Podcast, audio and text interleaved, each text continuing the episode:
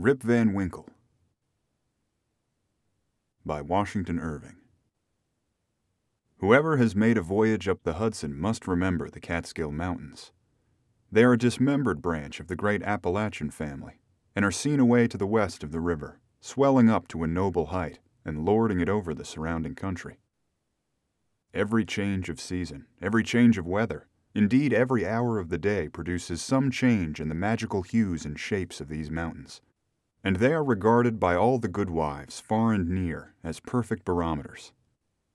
When the weather is fair and settled, they are clothed in blue and purple, and print their bold outlines on the clear evening sky. But sometimes, when the rest of the landscape is cloudless, they will gather a hood of gray vapors about their summits, which, in the last rays of the setting sun, will glow and light up like a crown of glory. At the foot of these fairy mountains, the voyager may have descried the light smoke curling up from a village, whose shingle roofs gleam among the trees, just where the blue tints of the upland melt away into the fresh green of the nearer landscape. It is a little village, of great antiquity, having been founded by some of the Dutch colonists in the early times of the province, just about the beginning of the government of the good Peter Stuyvesant, may he rest in peace and there were some of the houses of the original settlers standing within a few years, built of small yellow bricks brought from Holland, having latticed windows and gable fronts, surmounted with weathercocks. In that same village, and in one of these very houses, which, to tell the precise truth, was sadly time worn and weather beaten, there lived, many years since, while the country was yet a province of Great Britain, a simple, good natured fellow of the name of Rip Van Winkle. He was a descendant of the Van Winkles who figured so gallantly in the chivalrous days of Peter Stuyvesant, and accompanied him to the siege of Fort Christina. He inherited, however, but little of the martial character of his ancestors. I have observed that he was a simple, good natured man. He was, moreover, a kind neighbor, and an obedient, henpecked husband. Indeed, to the latter circumstance might be owing that meekness of spirit which gained him such universal popularity for those men are apt to be obsequious and conciliating abroad who are under the discipline of shrews at home. Their tempers, doubtless, are rendered pliant and malleable in the fiery furnace of domestic tribulation, and a curtain lecture is worth all the sermons in the world for teaching the virtues of patience and long suffering. A termagant wife may, therefore, in some respects, be considered a tolerable blessing, and if so, Rip Van Winkle was thrice blessed. Certain it is that he was a great favorite among all the good wives of the village, who, as usual with the amiable sex, took his part in all family squabbles, and never failed, whenever they talked those matters over in the evening gossipings, to lay all the blame on Dame Van Winkle. The children of the village, too, would shout with joy whenever he approached. He assisted at their sports, made their playthings, taught them to fly kites and shoot marbles, and told them long stories of ghosts, witches, and Indians. Whenever he went dodging about the village, he was surrounded by a troop of them hanging on his skirts, clambering on his back, and playing a thousand tricks on him with impunity, and not a dog would bark at him throughout the neighborhood. The great error in Rip's composition was an insupportable aversion to all kinds of profitable labor. It could not be for want of assiduity or perseverance, for he would sit on a wet rock with a rod as long and heavy as a Tartar's lance and fish all day without a murmur even though he should not be encouraged by a single nibble. He would carry a fowling piece on his shoulder for hours together, trudging through woods and swamps, and up hill and down dale to shoot a few squirrels or wild pigeons. He would never refuse to assist a neighbor, even in the roughest toil, and was a foremost man in all country frolics for husking Indian corn or building stone fences.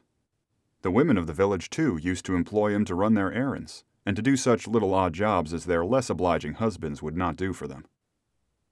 In a word, Rip was ready to attend to anybody's business but his own. But as to doing family duty and keeping his farm in order, he found it impossible. In fact, he declared it was of no use to work on his farm. It was the most pestilent little piece of ground in the whole country. Everything about it went wrong, and would go wrong, in spite of him. His fences were continually falling to pieces. His cow would either go astray or get among the cabbages, Weeds were sure to grow quicker in his fields than anywhere else. The rain always made a point of setting in just as he had some outdoor work to do. So that though his patrimonial estate had dwindled away under his management, acre by acre, until there was little more left than a mere patch of Indian corn and potatoes. Yet it was the worst conditioned farm in the neighborhood. His children, too, were as ragged and wild as if they belonged to nobody. His son, Rip, an urchin begotten in his own likeness, promised to inherit the habits with the old clothes of his father. He was generally seen trooping like a colt at his mother's heels, equipped in a pair of his father's cast off galligaskins, which he had much ado to hold up with one hand, as a fine lady does her train in bad weather. Rip Van Winkle, however, was one of those happy mortals, of foolish, well oiled dispositions, who take the world easy, eat white bread or brown, whichever can be got with least thought or trouble, and would rather starve on a penny than work for a pound. If left to himself, he would have whistled life away in perfect contentment. But his wife kept continually dinning in his ears about his idleness, his carelessness, and the ruin he was bringing on his family. Morning, noon, and night, her tongue was incessantly going, and everything he said or did was sure to produce a torrent of household eloquence. Rip had but one way of replying to all lectures of the kind, and that, by frequent use, had grown into a habit. He shrugged his shoulders, shook his head, cast up his eyes, but said nothing. This, however, always provoked a fresh volley from his wife, so that he was fain to draw off his forces and take to the outside of the house, the only side which, in truth, belongs to a henpecked husband. Rip's sole domestic adherent was his dog, Wolf, who was as much henpecked as his master, for Dame Van Winkle regarded them as companions in idleness, and even looked upon Wolf with an evil eye as the cause of his master's going so often astray. True it is, in all points of spirit befitting an honorable dog, he was as courageous an animal as ever scoured the woods. But what courage can withstand the ever during and all besetting terrors of a woman's tongue? The moment Wolf entered the house, his crest fell, his tail drooped to the ground or curled between his legs. He sneaked about with a gallows air, casting many a sidelong glance at Dame Van Winkle, and at the least flourish of a broomstick or ladle he would fly to the door with yelping precipitation. Times grew worse and worse with Rip Van Winkle as years of matrimony rolled on. A tart temper never mellows with age, and a sharp tongue is the only edged tool that grows keener with constant use. For a long while he used to console himself when driven from home by frequenting a kind of perpetual club of the sages, philosophers, and other idle personages of the village, which held its session on a bench before a small inn, designated by a rubicund portrait of His Majesty George III. Here they used to sit in the shade through a long, lazy summer's day, talking listlessly over village gossip or telling endless sleepy stories about nothing. But it would have been worth any statesman's money to have heard the profound discussions which sometimes took place when by chance an old newspaper fell into their hands from some passing traveler. How solemnly they would listen to the contents as drawled out by Derrick Van Bummel, the schoolmaster, a dapper, learned little man who was not to be daunted by the most gigantic word in the dictionary, and how sagely they would deliberate upon public events some months after they had taken place. The opinions of this junto were completely controlled by Nicholas Vedder, a patriarch of the village and landlord of the inn, at the door of which he took his seat from morning till night, just moving sufficiently to avoid the sun and keep in the shade of a large tree, so that the neighbors could tell the hour by his movements as accurately as by a sundial. It is true he was rarely heard to speak, but smoked his pipe incessantly. His adherents, however, for every great man has his adherents, perfectly understood him and knew how to gather his opinions. When anything that was read or related displeased him, he was observed to smoke his pipe vehemently, and to send forth short, frequent, and angry puffs. But when pleased, he would inhale the smoke slowly and tranquilly, and emit it in light and placid clouds and sometimes taking the pipe from his mouth and letting the fragrant vapor curl about his nose, would gravely nod his head in token of perfect approbation. From even this stronghold the unlucky Rip was at length routed by his termagant wife, who would suddenly break in upon the tranquillity of the assemblage and call the members all to naught. Nor was that august personage Nicholas Vedder himself sacred from the daring tongue of this terrible virago, who charged him outright with encouraging her husband in habits of idleness. Poor Rip was at last reduced almost to despair, and his only alternative to escape from the labor of the farm and the clamor of his wife was to take gun in hand and stroll away into the woods. Here he would sometimes seat himself at the foot of a tree and share the contents of his wallet with Wolf, with whom he sympathized as a fellow sufferer in persecution. Poor wolf, he would say, thy mistress leads thee a dog's life of it. But never mind, my lad, whilst I live thou shalt never want a friend to stand by thee. Wolf would wag his tail, look wistfully in his master's face, and if dogs can feel pity, I verily believe he reciprocated the sentiment with all his heart. In a long ramble of the kind, on a fine autumnal day, Rip had unconsciously scrambled to one of the highest parts of the Catskill Mountains. He was after his favorite sport of squirrel shooting, and the still solitudes had echoed and re echoed with the reports of his gun. Panting and fatigued, he threw himself late in the afternoon on a green knoll covered with mountain herbage, that crowned the brow of a precipice. From an opening between the trees, he could overlook all the lower country for many a mile of rich woodland. He saw at a distance the lordly Hudson, far, far below him, moving on its silent but majestic course, with the reflection of a purple cloud or the sail of a lagging bark here and there sleeping on its glassy bosom, and at last losing itself in the blue highlands. On the other side, he looked down into a deep mountain glen, wild, lonely, and shagged, the bottom filled with fragments from the impending cliffs, and scarcely lighted by the reflected rays of the setting sun. For some time Rip lay musing on this scene. Evening was gradually advancing. The mountains began to throw their long blue shadows over the valleys. He saw that it would be dark long before he could reach the village, and he heaved a heavy sigh when he thought of encountering the terrors of Dame Van Winkle. As he was about to descend, he heard a voice from a distance hallooing. Rip Van Winkle! Rip Van Winkle! He looked around, but could see nothing but a crow winging its solitary flight across the mountain.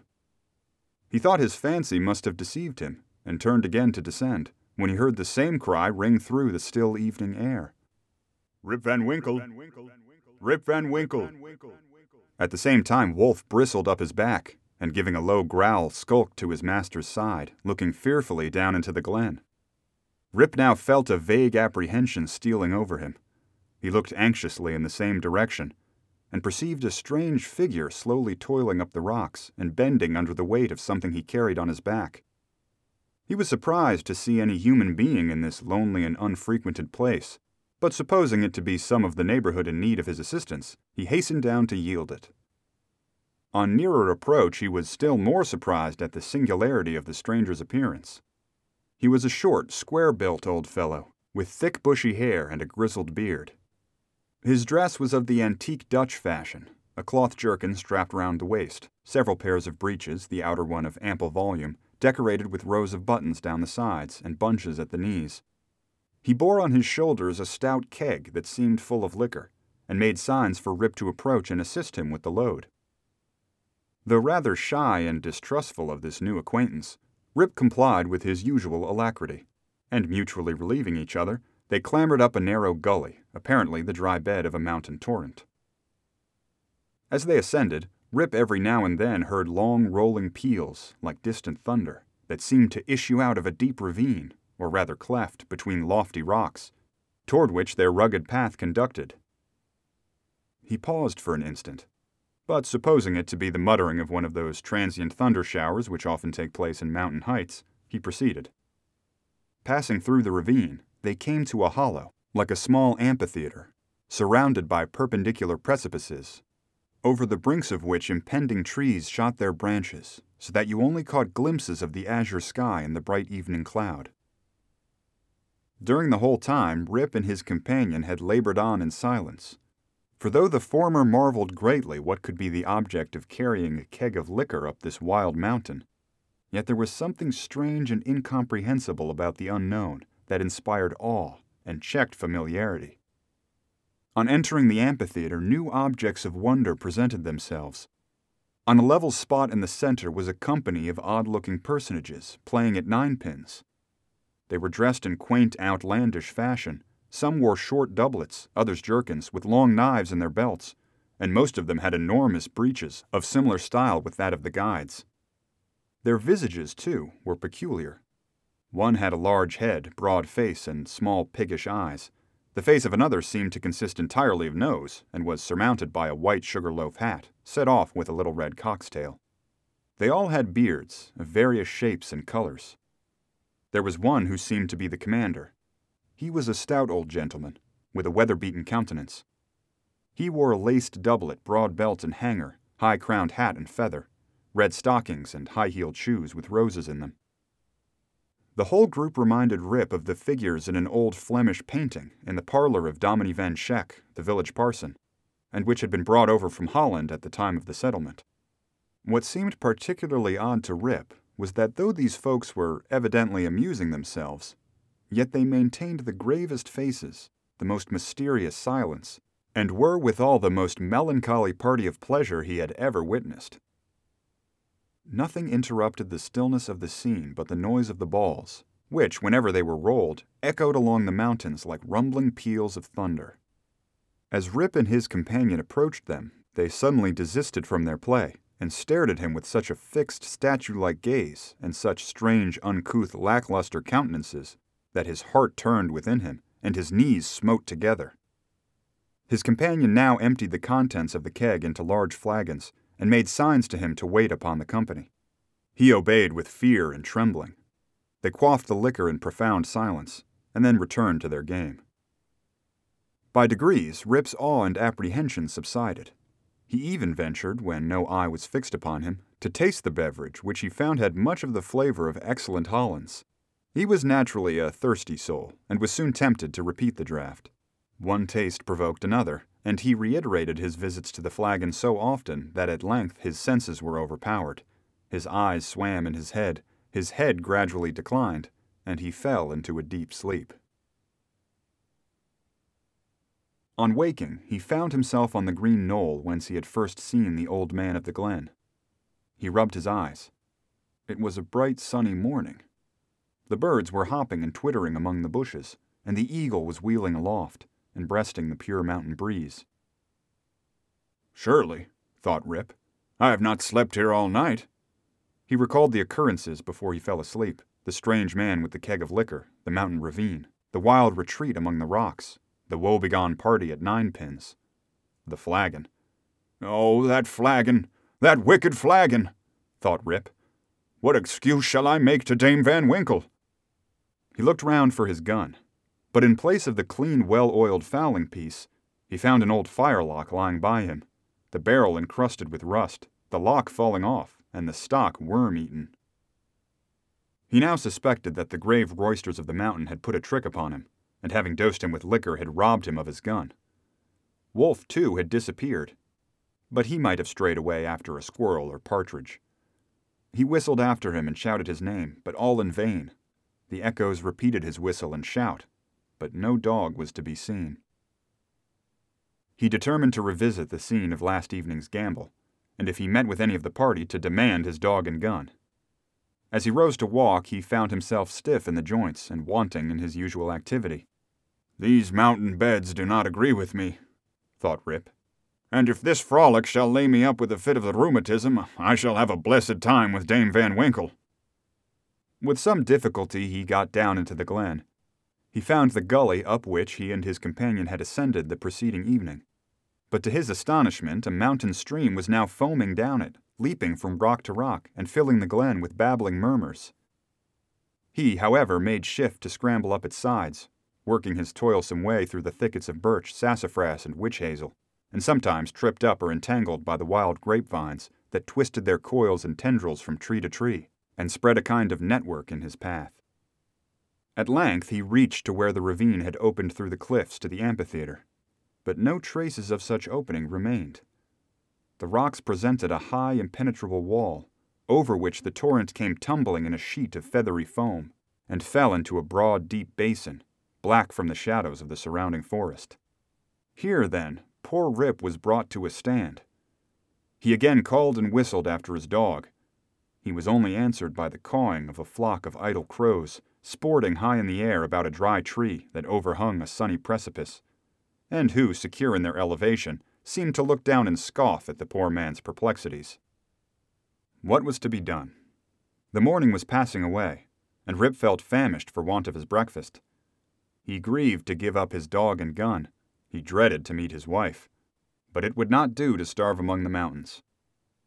He shook his head, shouldered the rusty firelock, and, with a heart full of trouble and anxiety, turned his steps homeward. As he approached the village, he met a number of people, but none whom he knew, which somewhat surprised him, for he had thought himself acquainted with everyone in the country round. Their dress, too, was of a different fashion from that to which he was accustomed. They all stared at him with equal marks of surprise, and whenever they cast eyes upon him invariably stroked their chins.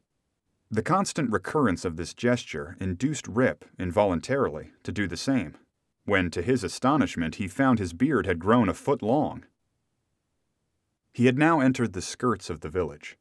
A troop of strange children ran at his heels, hooting after him and pointing at his gray beard.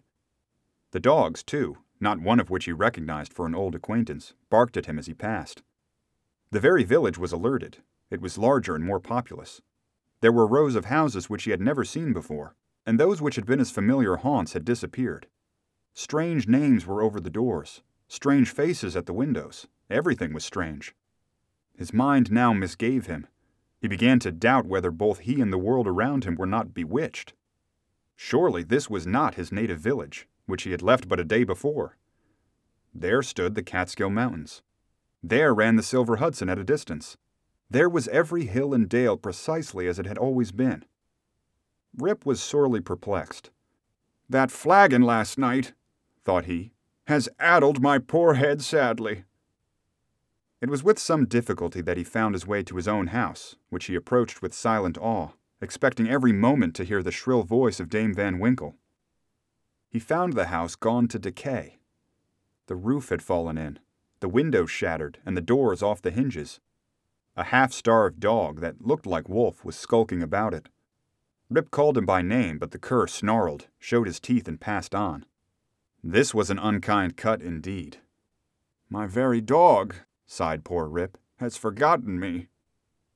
He entered the house, which, to tell the truth, Dame Van Winkle had always kept in neat order. It was empty, forlorn, and apparently abandoned. This desolateness overcame all his connubial fears. He called loudly for his wife and children. The lonely chambers rang for a moment with his voice, and then all again was silence.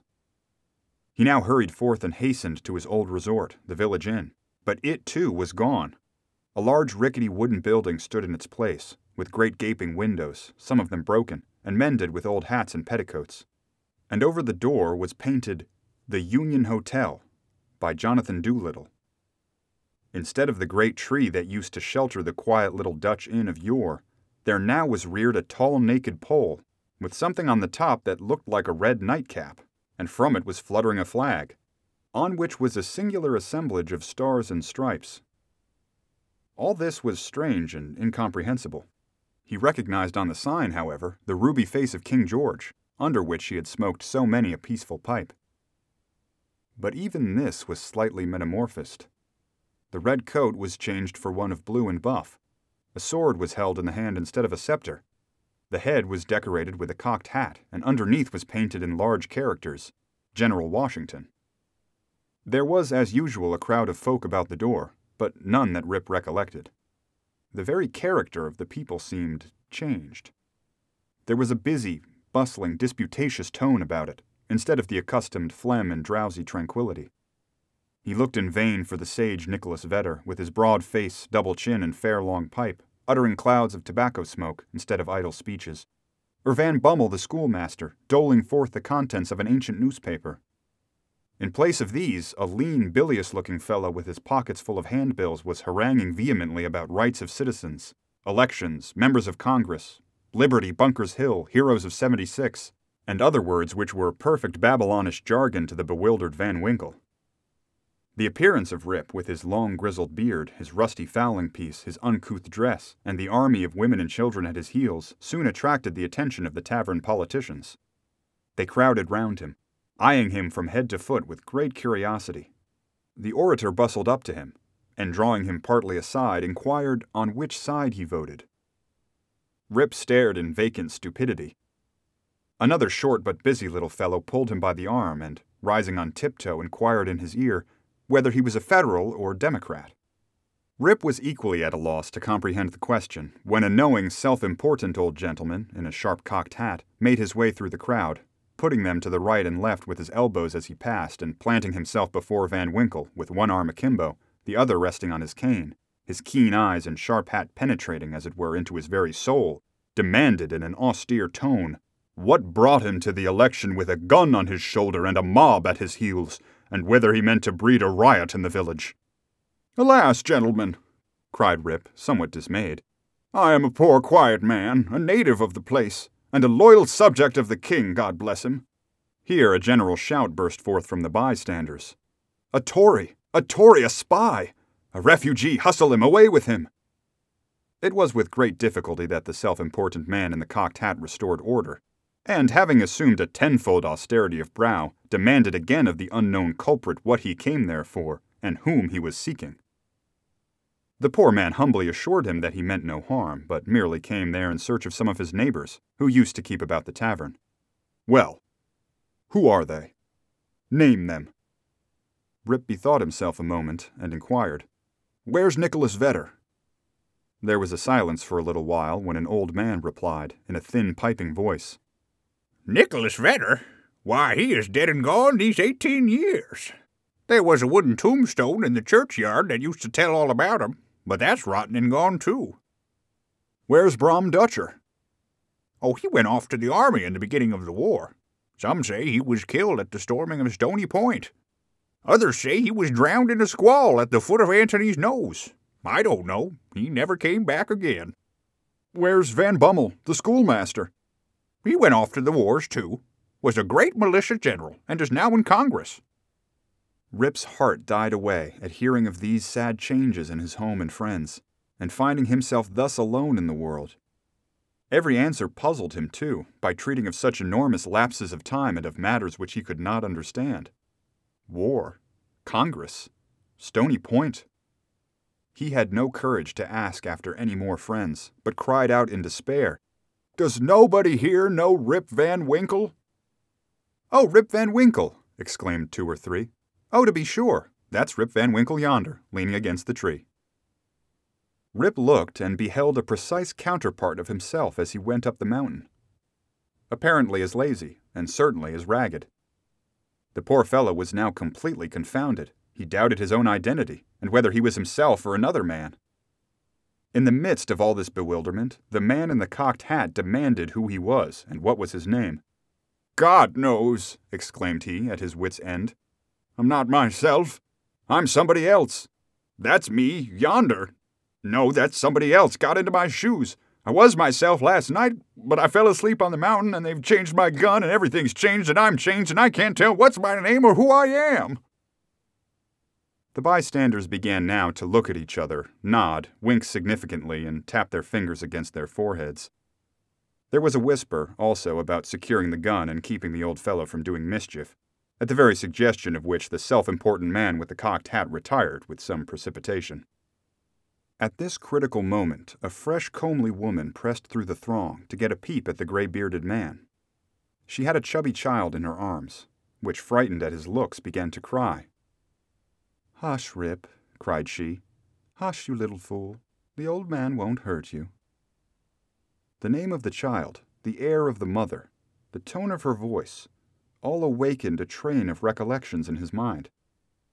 What is your name, my good woman? asked he. Judith Gardenier. And your father's name? Ah, poor man. Rip Van Winkle was his name, but it's twenty years since he went away from home with his gun, and has never been heard of since. His dog came home without him, but whether he shot himself or was carried away by Indians, nobody can tell. I was then but a little girl. Rip had but one more question to ask, but he put it with a faltering voice.